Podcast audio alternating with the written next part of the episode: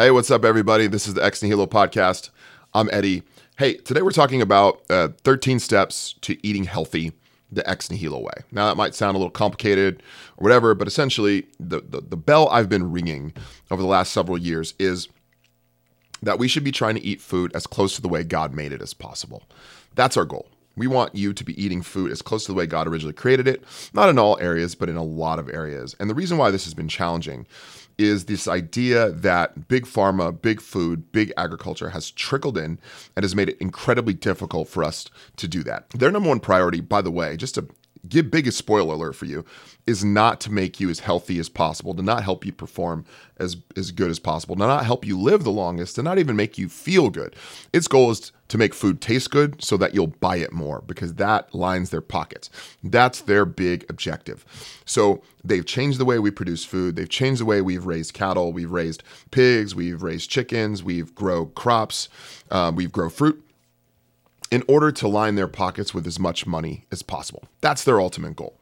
I hate to break it to you, but not everyone has altruistic motives for everything they do. So these 13 things are going to help you sort of combat that to eat as as perfect as you possibly can. Now, I do think that if you follow these 13 steps, that this will be your best bet to feeling good, performing good, and living as long as possible. That's my ultimate goal for you. I'm trying to help.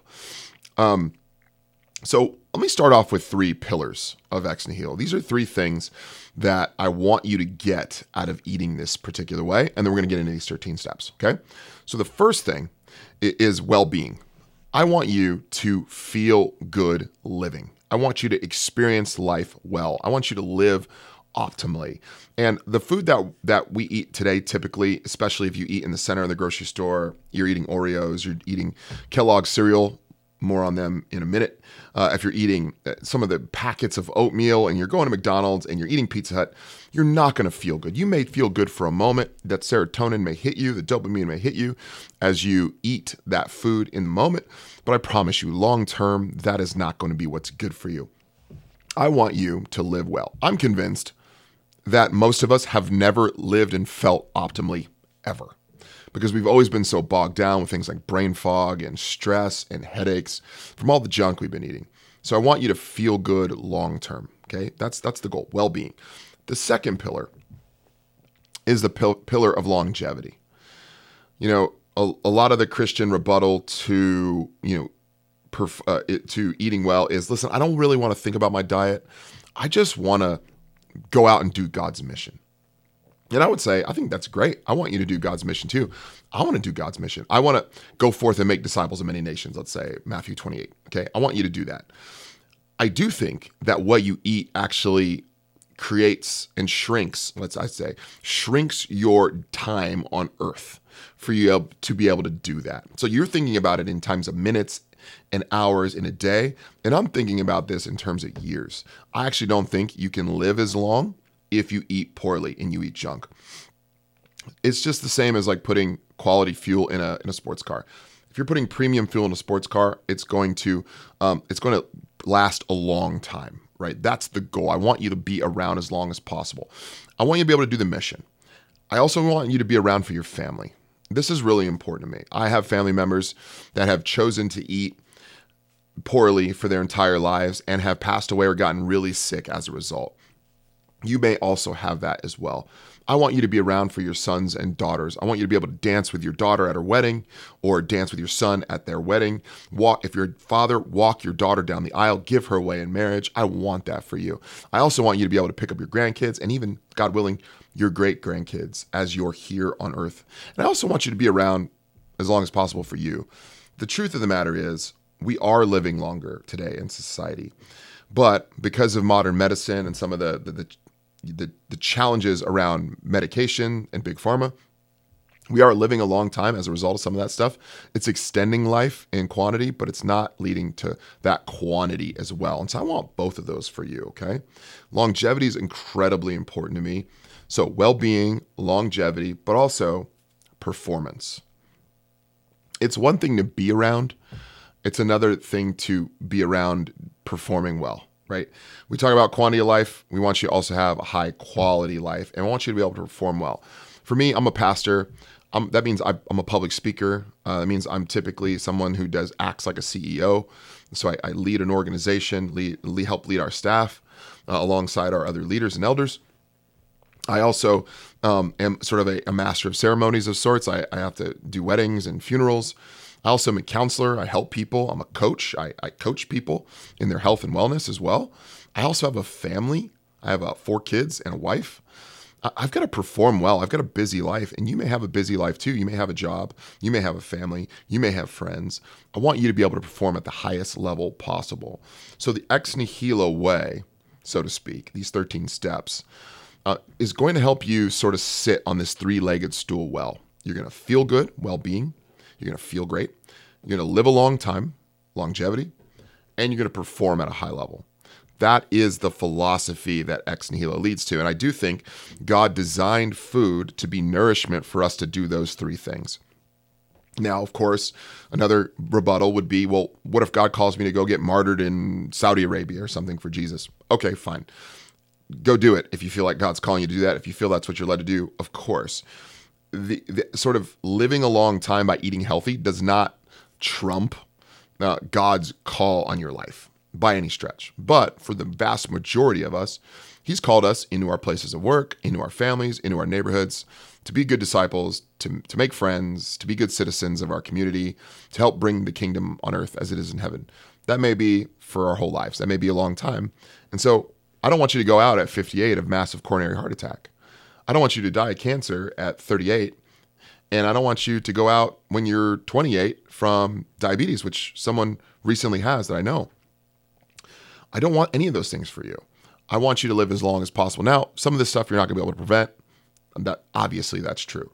But why why not give yourself the best chance at life by following and holding fast to the ex nihilo way and holding fast to these three pillars of well-being, longevity, and performance, okay?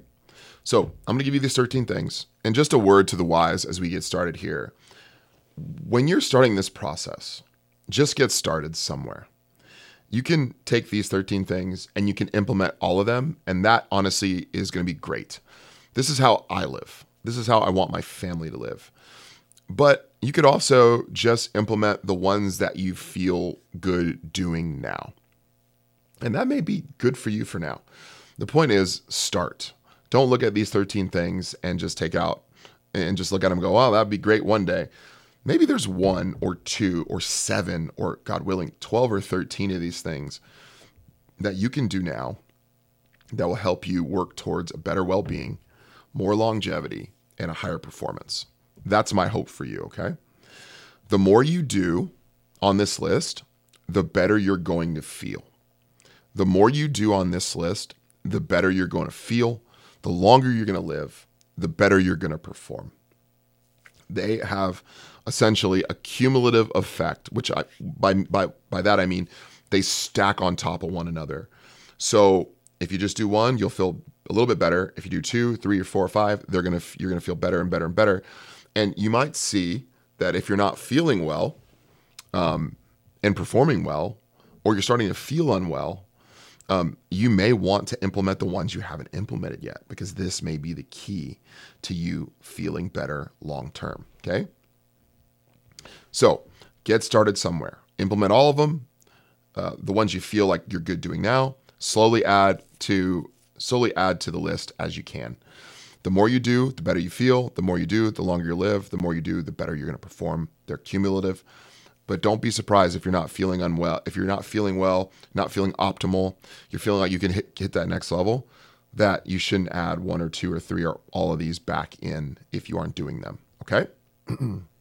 all right. Let's start with number one. First thing, eliminate gluten. Eliminate gluten. This is my number one thing for everybody. Now, you might say, I thought the gluten free movement sort of peaked in 2011 or something. And you might be right, and that's probably true. But I don't know about you, but I don't like to make decisions based on what's popular or like in trend for the moment. Like, what is the view talking about? Or what is the latest podcast host talking about? Sometimes those things align, but it's better to take this philosophy, find the truth in it, and implement what you can. Um, and don't be moved by like the trends and cultural moment things that are happening. Gluten is not good for you. It's highly inflammatory. Uh, it leads to things like food cravings, brain fog, fatigue, poor performance, and you likely have never felt optimal if you've been consuming it, especially modern gluten. I've talked about this extensively a few podcasts ago, ago where we broke down some of how grain is different from the grain that Jesus ate. You should probably go listen to that if you're concerned with that.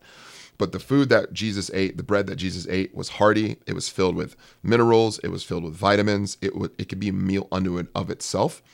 And today, our gluten is nutritionally void, and it is essentially a an agent to get you nutrients, to make you hungrier, to make you more addictive, so you'll buy more of it. And it's designed that way. It's not the same. Gluten is not the same as it was. The key here, though, is inflammation. Inflammation, as I've talked about, is the number one precursor to every modern major and Western disease chronic inflammation. Not acute inflammation like you fall, you hit your elbow, and your elbow hurts. That's different. I'm talking about chronic inflammation in your joints, in your organs, in your uh, headaches, things like that. Chronic inflammation, things that cause arthritis and gout.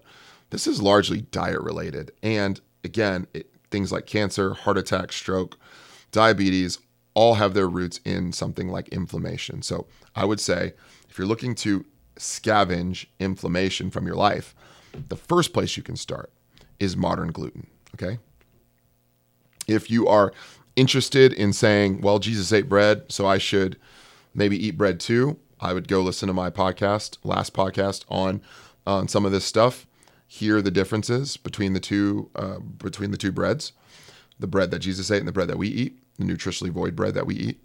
Um, and then if you still do want to eat bread, you're going to go sort search out uh, ancient grain to make your bread with. So things like emmer and einkorn bread are great options. You can even find yourself uh, fermenting bread, things like sourdough, um, not just commercial sourdough, but actual ancient sourdough bread can have better effects. It doesn't mean though you shouldn't still eliminate it. This is why I always recommend food sensitivity tests and food allergy tests because not everyone's created equal and you still may need to remove it, even if, let's say, it's the sort of bread that Jesus ate or something like that. Eliminate gluten. The second step remove junk oils. Now you're going to hear guys like Paul Saladino talk about this on Instagram, and he's right. Uh, you know, it's funny Paul Saladino used to be the carnivore guy. He wrote that book. I think it's called The Carnivore Code or something like that. Paul has definitely evolved on his philosophy, and he would tell you that. He used to be just eat meat guy, meat and salt and organs, and now he's added in things like eggs and kefir, um, fruit, which is a huge difference from what he was earlier. And I think that's great. As the facts and as your knowledge changes, so should you. And so I applaud him. I learn a ton from Paul Saladino. Um, but one of the things he's been, one of the bells he's been ringing from the very beginning is removing junk oils. Now this is this has been true for a long time, and it should always have been true. These things are highly infl- inflammatory. Things like corn oil, soy oil. By the way, the two big biggest products produced in the U.S. in agriculture are soy and corn. Okay, and then you throw in a third canola or AKA rapeseed oil makes uh, it mean it, it, it's kind of it makes a lot of sense why we don't want to call it rapeseed for obvious reasons but it was produced in Canada so they called it canola oil. I think that's absolutely fascinating uh, marketing strategy from Canada. Good good for you. But all of these oils are absolutely destroying us and we should avoid them. We should avoid them at all costs because they are so damaging to us. They are frustrating to us. They do hurt our bodies. They are inflammatory.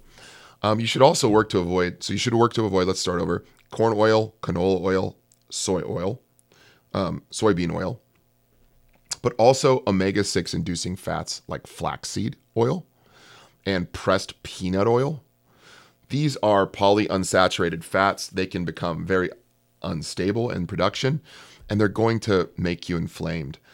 Um, the government has worked really hard. Uh, the food pyramid, you got guys like Ancel Keys, who produced the original study that got people off of saturated fat and sort of turned us on to these oils. Um, these oils hurt your body, but I will also say that big food is in on these as well.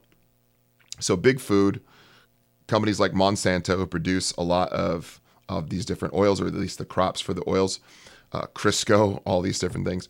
Um, all these foods um, were are being produced and manufactured in a billion dollar industry, and they're they're um, financially motivated to get you to eat them. And so, what that means is that they'll likely solicit and pay for studies that confirm that their foods are good for you. These foods are not naturally occurring oils. They are not something that God had originally created. This is uh, mankind getting our grubby little hands in on this and trying to um, increase financial gain as a result.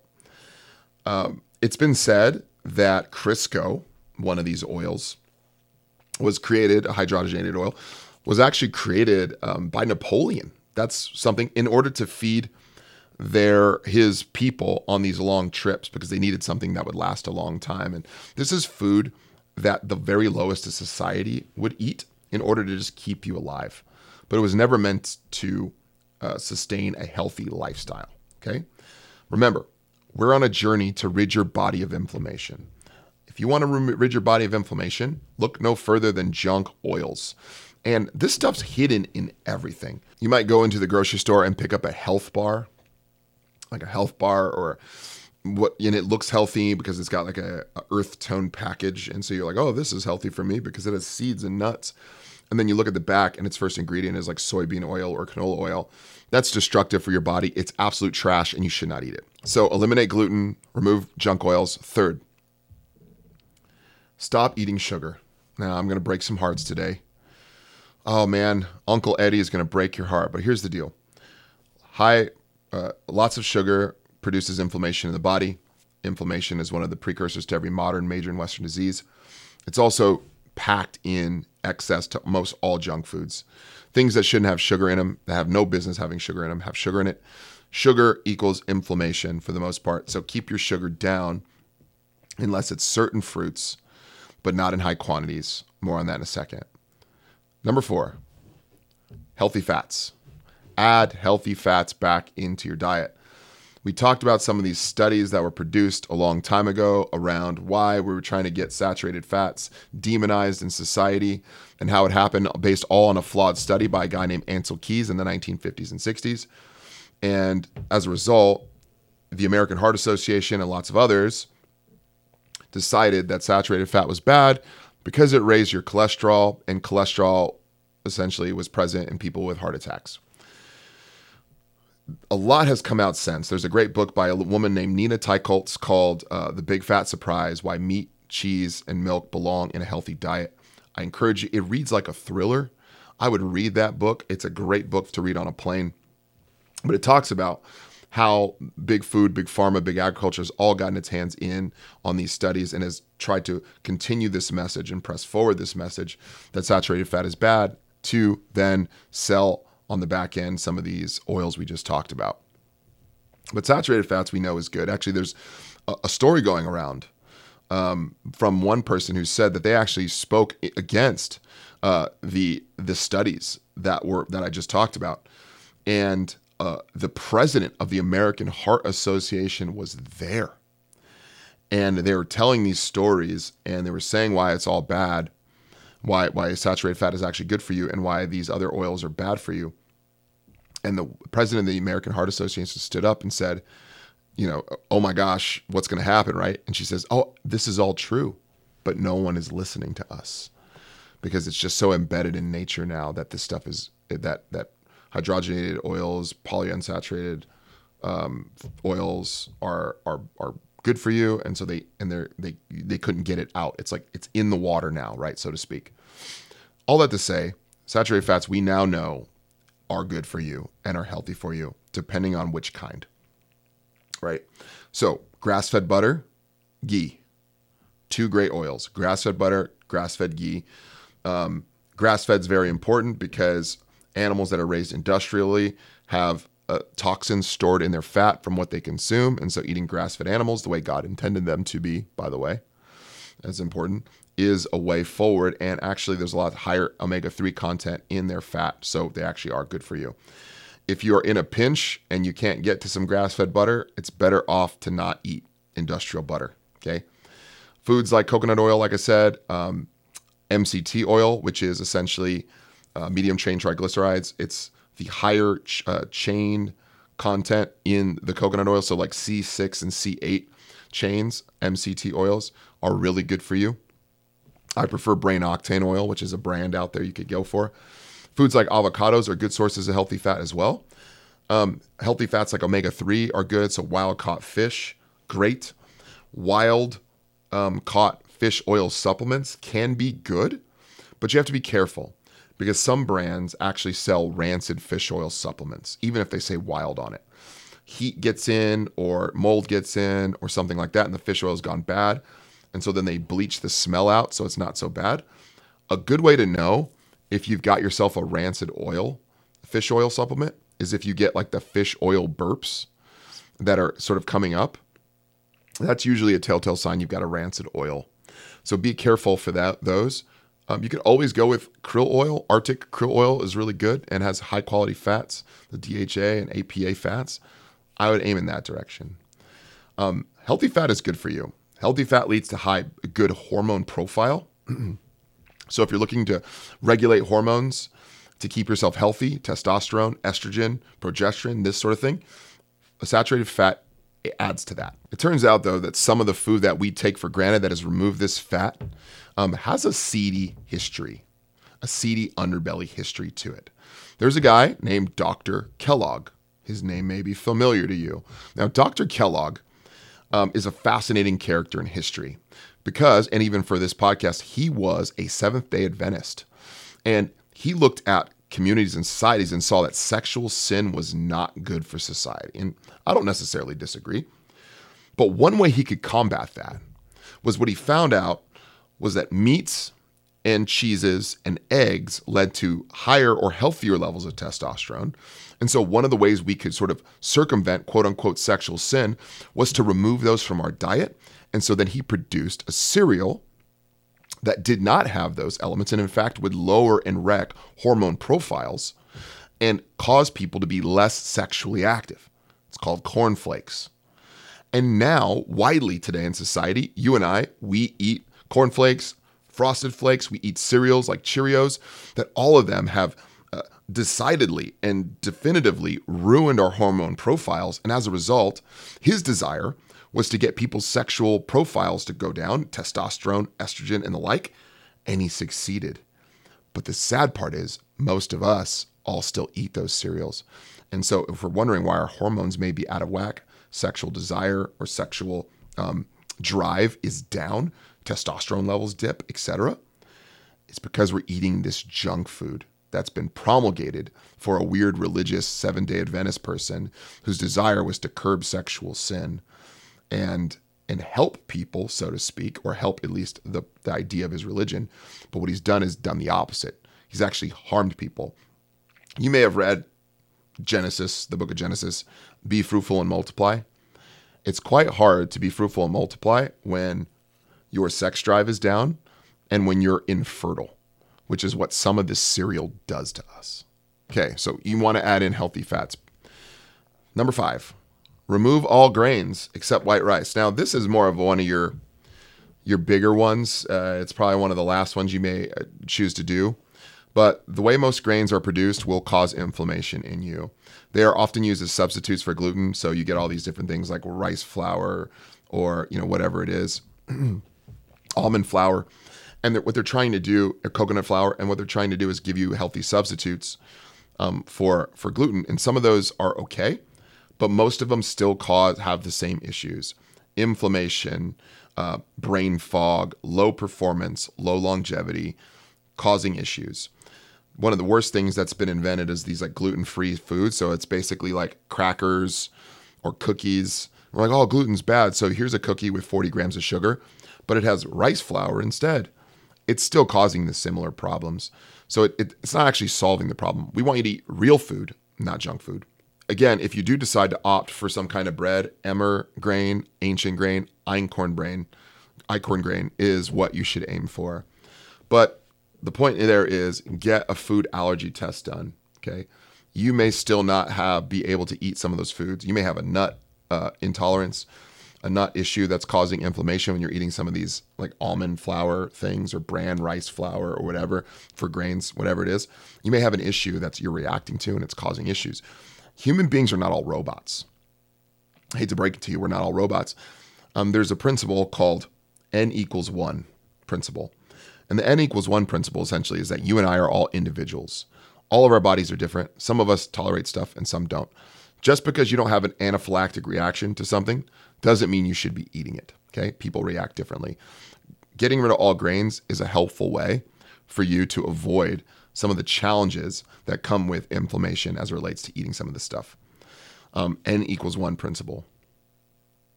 Uh, number six, remove all frankenfood chemicals like artificial sweeteners and artificial colors. This is a big challenge for a lot of people, if we're honest. I know this is hard. Things like aspartame or sweet and low or Splenda, sucralose. This stuff is buried deep in so much of what we eat. All those energy drinks and stuff, by the way, oh my gosh, those are abominations under the Lord. Avoid these things. Uh, we now have plenty of studies that show you that a lot of these artificial sweeteners cause cancer. I mean, I talked about on a previous podcast how American Beverage Company went uh, through a social media campaign and found influencers that would tell you to eat asp- to eat and drink aspartame, and that it was totally fine for you. Funny enough, American Beverage Co. Uh, is coupled with PepsiCo and Coca Cola and sell those products. So you can't just trust any old study because people are incentivized to lie or to at least find co- uh, uh, confirmation bias in their studies. And at the very least, if you still eat these things, some of them still do act as sugar in the body. So they'll spike your blood sugar, they'll make you hungry, they'll give you headaches. I remember the last time I drank a Coca Cola product. I was 18 years old. I hadn't drank it all throughout high school, but I got offered a Coke Zero or uh, something when it came out. So I was like, oh, this is probably fine. You know, it's got no bad, no sugar. So I drank it after four years of not having one and got a splitting headache um, because my body just was not used to that level of inflammation, the vasoconstriction uh, that's happening in your in your veins and stuff by eating some of this stuff. It was horrible. So avoid those and artificial colors. California now is banning some of this stuff. And I know I'm from California, but California is not always the best place to follow its advice from. I get that. But one of the things they're smart on is some of these red dyes are destroying society um, yellow dyes, yellow five, red dye 40, red dye, you know, whatever it is, blue this and blue that. These are all color, uh, color, uh, what are they called? Science experiments that have been thrown in food to make them look a certain way. So you might say, I want some flaming hot Cheetos.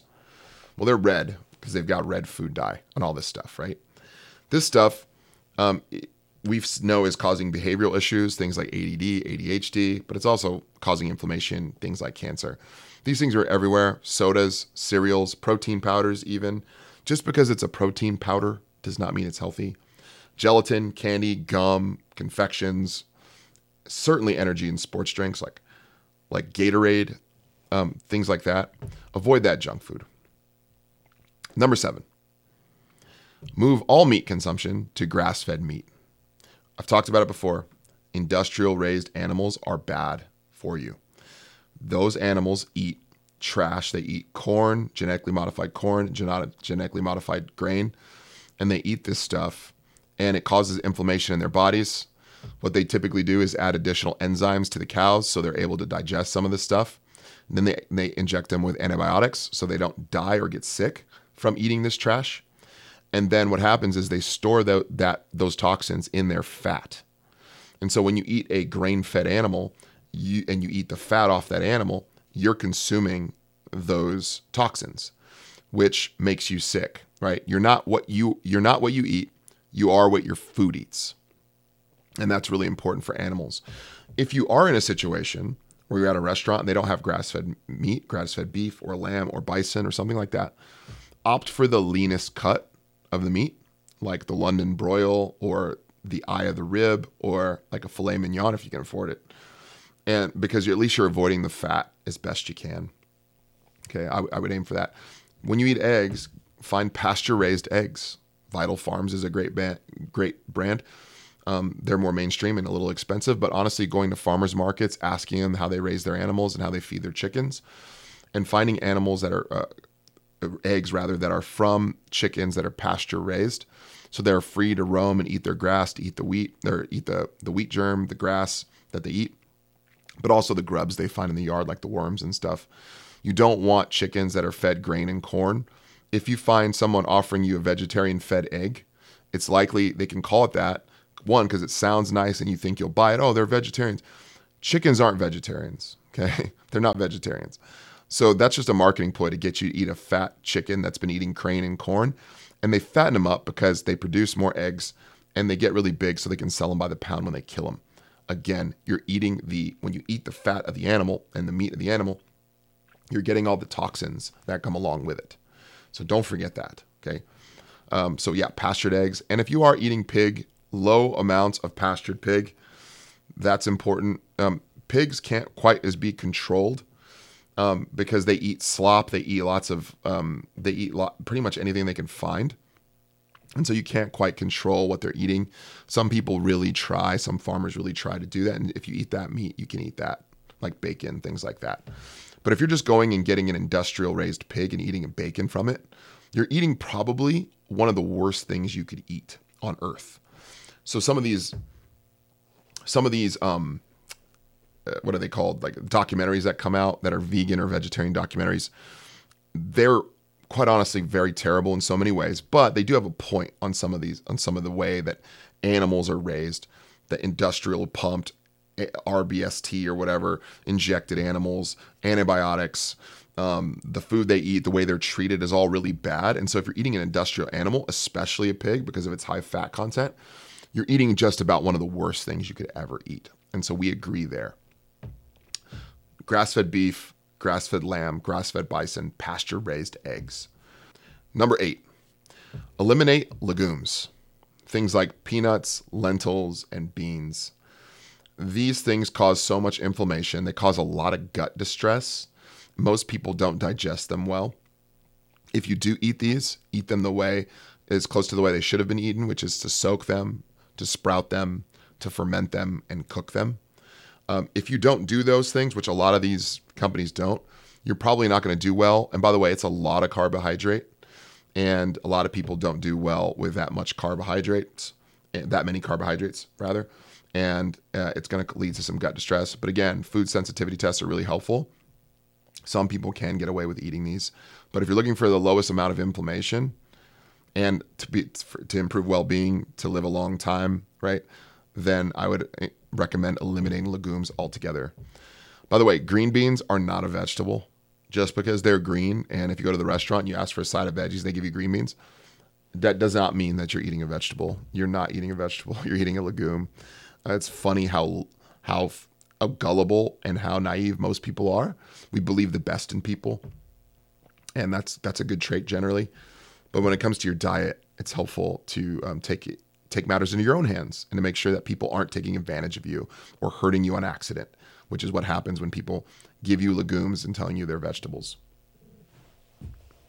Number nine, remove industrial dairy. Industrial animals have industrial diets. Okay, corn and grain. We talked about that. Now, just the same way if you eat the fat of one of these animals you get all of the all of the toxins that are in it the dairy is essentially the fat a lot of it the milk and butter um, and so you're those are higher concentrations of a lot of the bad stuff in those animals okay so avoid industrial dairy it's bad for you the homogenization process the processing damages the proteins in the milk um, especially with heat. And so you're not able to even process a lot of that meat and it causes inflammation and causes issues and like gut distress. A lot of some of the um, lactose intolerance has to do with the processing actually of the milk or of the of the butter and not so much the milk and butter itself. if you are going to eat dairy, eat raw dairy from grass-fed cows and it's okay. Things like raw milk grass fed butter, like we talked about. Kerrygold's a good brand, pretend mostly.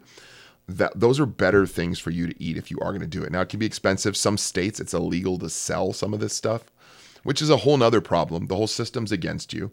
The eating, drinking milk the way that God in, intended milk to come out is illegal in some places, or it's illegal to sell it, I should say.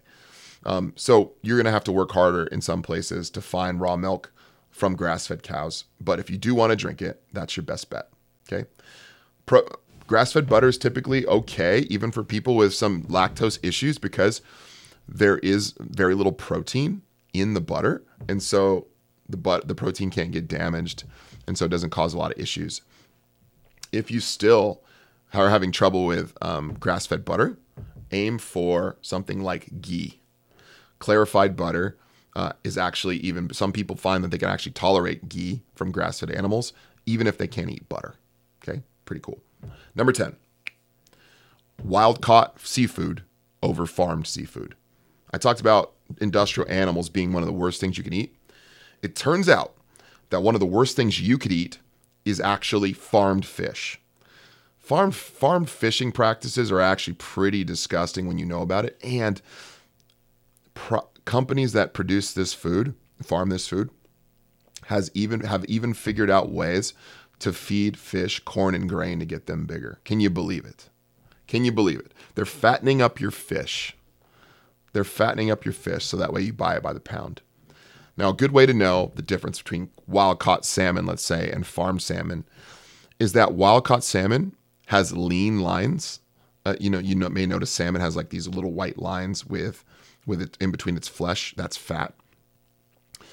Wild caught salmon is actually bright red in its color and has lighter lines or in very thin lines. Farmed raised salmon is like sort of fleshy pink. It's like fade, it's faded a little bit. It's not bright red. And it's so it's like looks a little bit more pink and more pale and it has like these thick white lines in it. That that animal's farmed and it's been fed corn and grain and it's been raised unhealthy and it's been oftentimes raised in um, waters with high mercury. Most people probably this may be really picky, but a lot of people won't eat that are healthy. Um, that talk in these circles and know a lot about this won't even eat fish that comes out of the Atlantic Ocean for this reason. The water is too toxic, and so finding that Alaskan salmon um, is a lot better because of where it is and because of the water quality. So that does matter too. You are what your fish swims in, so to speak.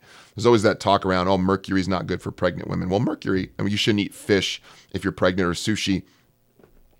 Um, a lot of this has to do with the mercury content in the fish, but if you're sticking with wild caught fish and eating sushi from high quality places, then you're actually probably okay um, in some ways. But that's something for you to discuss with your healthcare practitioner, not for me, for entertainment purposes over a podcast. Okay. Number 11, switch to organic fruits and vegetables. Now, this is something that was popular in the late 90s and everyone sort of made fun of it. Oh, you only eat organic. I'll just tell you what um, non organic food, the soil quality is destroyed. Things like glyphosate, uh, which is the main ingredient in Roundup, which finally we're, we're hearing publicly that it's causing cancer um, and it is damaging, um, is destroying the crops. And so eating organic is at least one small way to circumvent some of that. The problem with glyphosate is that it's in the water supply and it's hard to filter out, and it's in the soil and it's hard to filter out. And so, even in some organic foods, um, it, it's in there. You talk about things like wine. Wine is one of the biggest culprits of glyphosate. So, glyphosate sprayed on it to avoid weeds, also kills bugs. Um, they'll spray these like bug repellents all over the, the crops with wine, but also with food.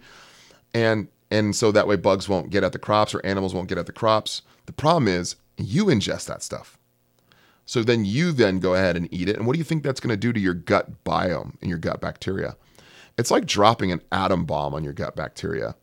Dr. David Perlmutter talks about your gut bacteria um, has a lot to do with your brain and how your gut biome actually has a lot to do with the way you think, the way you feel, and the way you act. You have to be careful. Okay. So switching to organic fruits and vegetables helps this. Now, there are some that are you're okay to eat, even if they're not organic. So, as is the case every year, you'll actually notice that there's a they put out a new study, which is like the the the 2023 Clean 15 and the 2023 Dirty Dozen, and the difference is um, the Clean 15 is the the 15 foods you can eat regardless of whether or not they're organic or not. So if you're looking at ways I want to save some money, this is one way you can do that. You go find the Clean 15 and you avoid the dirty dozen. So let me give you the Clean 15 while we're here. Okay, these are the 15 things you could probably eat um, because they have a tough outer peel or husk or shell, and that's going to get removed anyway. So here here they are. Number one, avocados. That's right. You don't have to eat an organic avocado. Now, I, I'm venture to say that an organic avocado tastes better and probably is going to have less exposure to some of the stuff that we're talking about avoiding.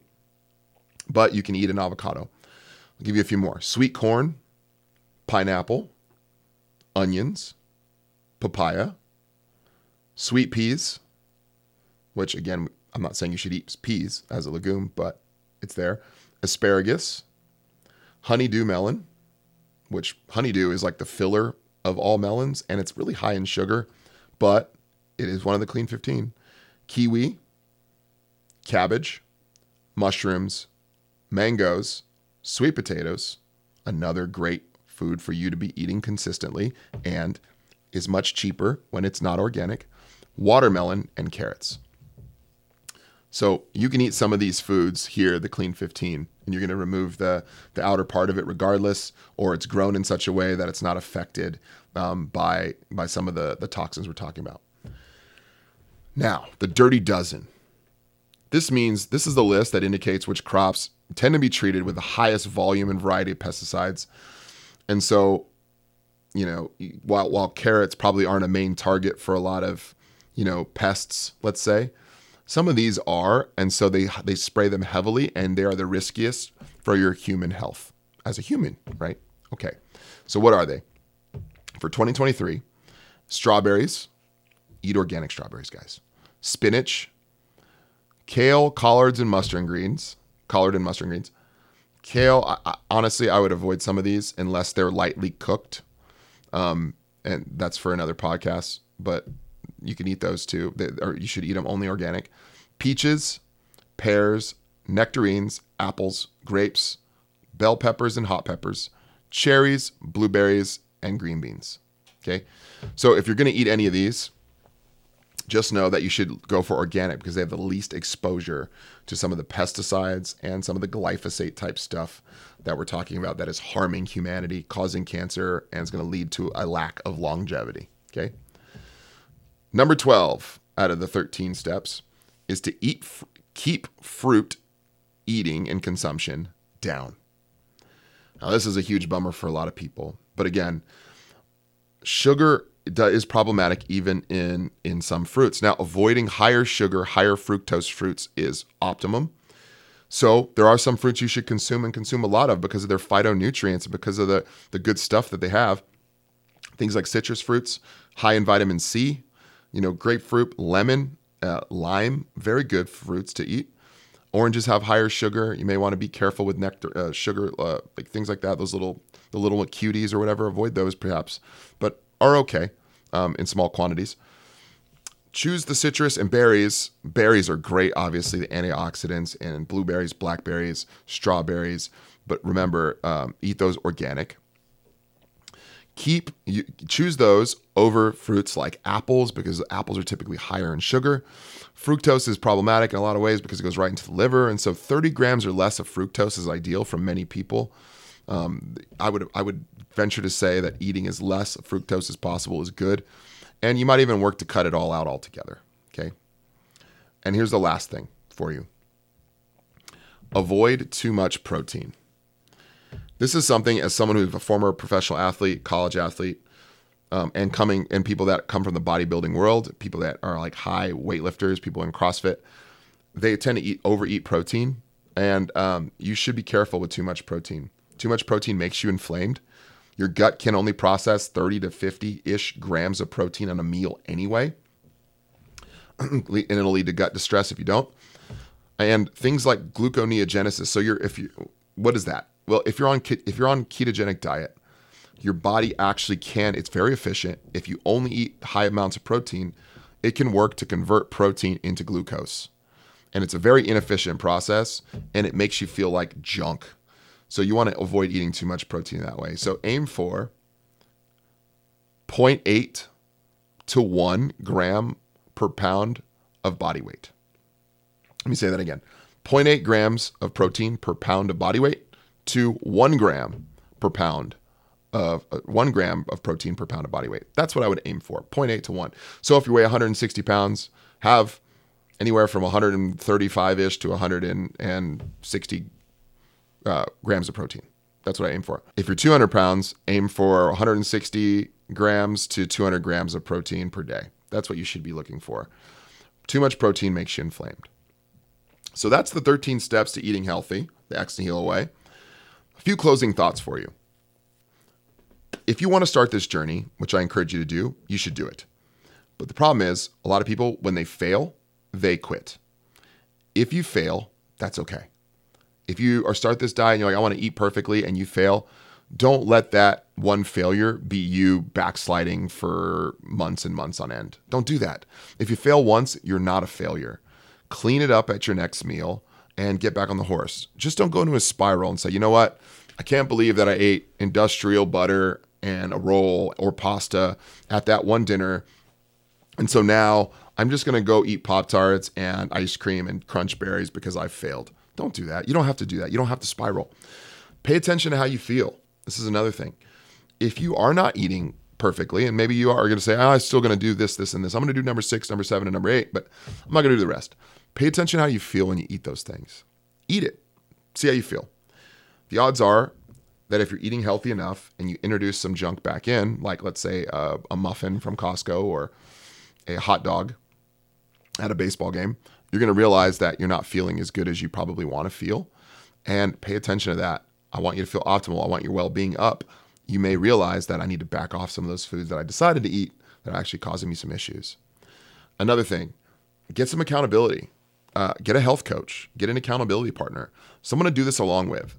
The Bible is about community, right? Genesis chapter 2, it's not good for man to be alone, right? That's why God gave Adam Eve. If you have a spouse, that's a great place to start. But a friend, a coach, maybe you want to pay a professional like a health coach or um, a counselor to walk alongside you in this journey. Don't worry about counting calories. That's another thought. When you start this journey, just go ahead and eat the right foods. Don't worry about how much of what you're eating. You're going to find that if you were to do all 13 of these, your body's much more apt to self regulate what it eats. Um, all of the food cravings that big pharma, big food, big agriculture has like bestowed upon you through their junk food, all of those are going to be gone. And your body's going to know its its hunger hormone, ghrelin, your body's hunger hormone, is going to regulate itself a lot better. And so you're not going to find yourself being starving. Um, another thing, snacking. We don't want you snacking. Snacking was invented by the food industry to keep you hungry. Eating chips, bet you can't eat just one, right? Lay's. It's designed to get you to eat more and consume more. The problem is the foods are genetically modified to get you to be hungry to snack more. When you eat properly, you're going to find you're less hungry in the middle of the day to snack. Aim for two to three meals a day and eat big, solid, delicious meals with good quality food. Don't worry about counting calories initially. And then lastly, start somewhere. Start. Just start. Don't let today be the day you say, you know what? I think I'll start tomorrow. Tomorrow is always a day away. Begin now. Start somewhere, choose one or two or three of these. Hey, you know what? I'm going to cut out gluten and dairy and I'm going to go from there. Fine. Eat as much fruit as you want to start. But pay attention to your body and you're going to realize that there are some things that you're going to want to cut out along the way. Are going to help you perform better. The pillars of the, what we're trying to do with Ex Nihilo is your well-being, your longevity, and your performance. Those are the three things I want for you. If you follow these 13 steps, you might find that uh, you're feeling a lot better and you're well on your way to doing those three things. That's today's episode. One thing I do want to note I am starting soon um, some coaching, some personal coaching. I've been doing some of this informally on the side for a long time, but I'm starting up a formal process. And so keep an eye out for that if you're interested in doing some wellness coaching with someone um, with a biblically, biblically based worldview. That someone can be me. So keep an eye out for that. It's coming soon. Also, if you're on YouTube and you're watching this, hey, like this video, subscribe to, to my channel, and send this out to somebody who is interested in knowing more about biblical based wellness principles. If you're on Spotify or Apple Podcasts or Google Podcasts, give me a follow or like or subscription. And uh, I will see you guys on the next one.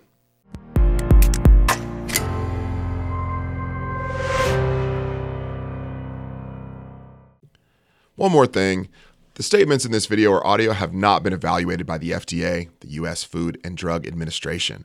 Information provided here is not intended to diagnose, treat, cure, or prevent any disease. The information provided by this website and or by this podcast is not a substitute for a physician visit and should not be taken as medical advice of any sort or kind. This is a list of resources for further self-research and work with your personal physician if needed. By using any of this information, by watching, listening, or reading it, you are accepting responsibility for your own health and health decisions and expressly release this podcast, its participants, and its websites from any and all liability whatsoever, including that which might come from negligence. Also, don't smoke cigarettes, don't do drugs, stay in school, don't touch hot surfaces, and please wear your safety glasses when cutting wood.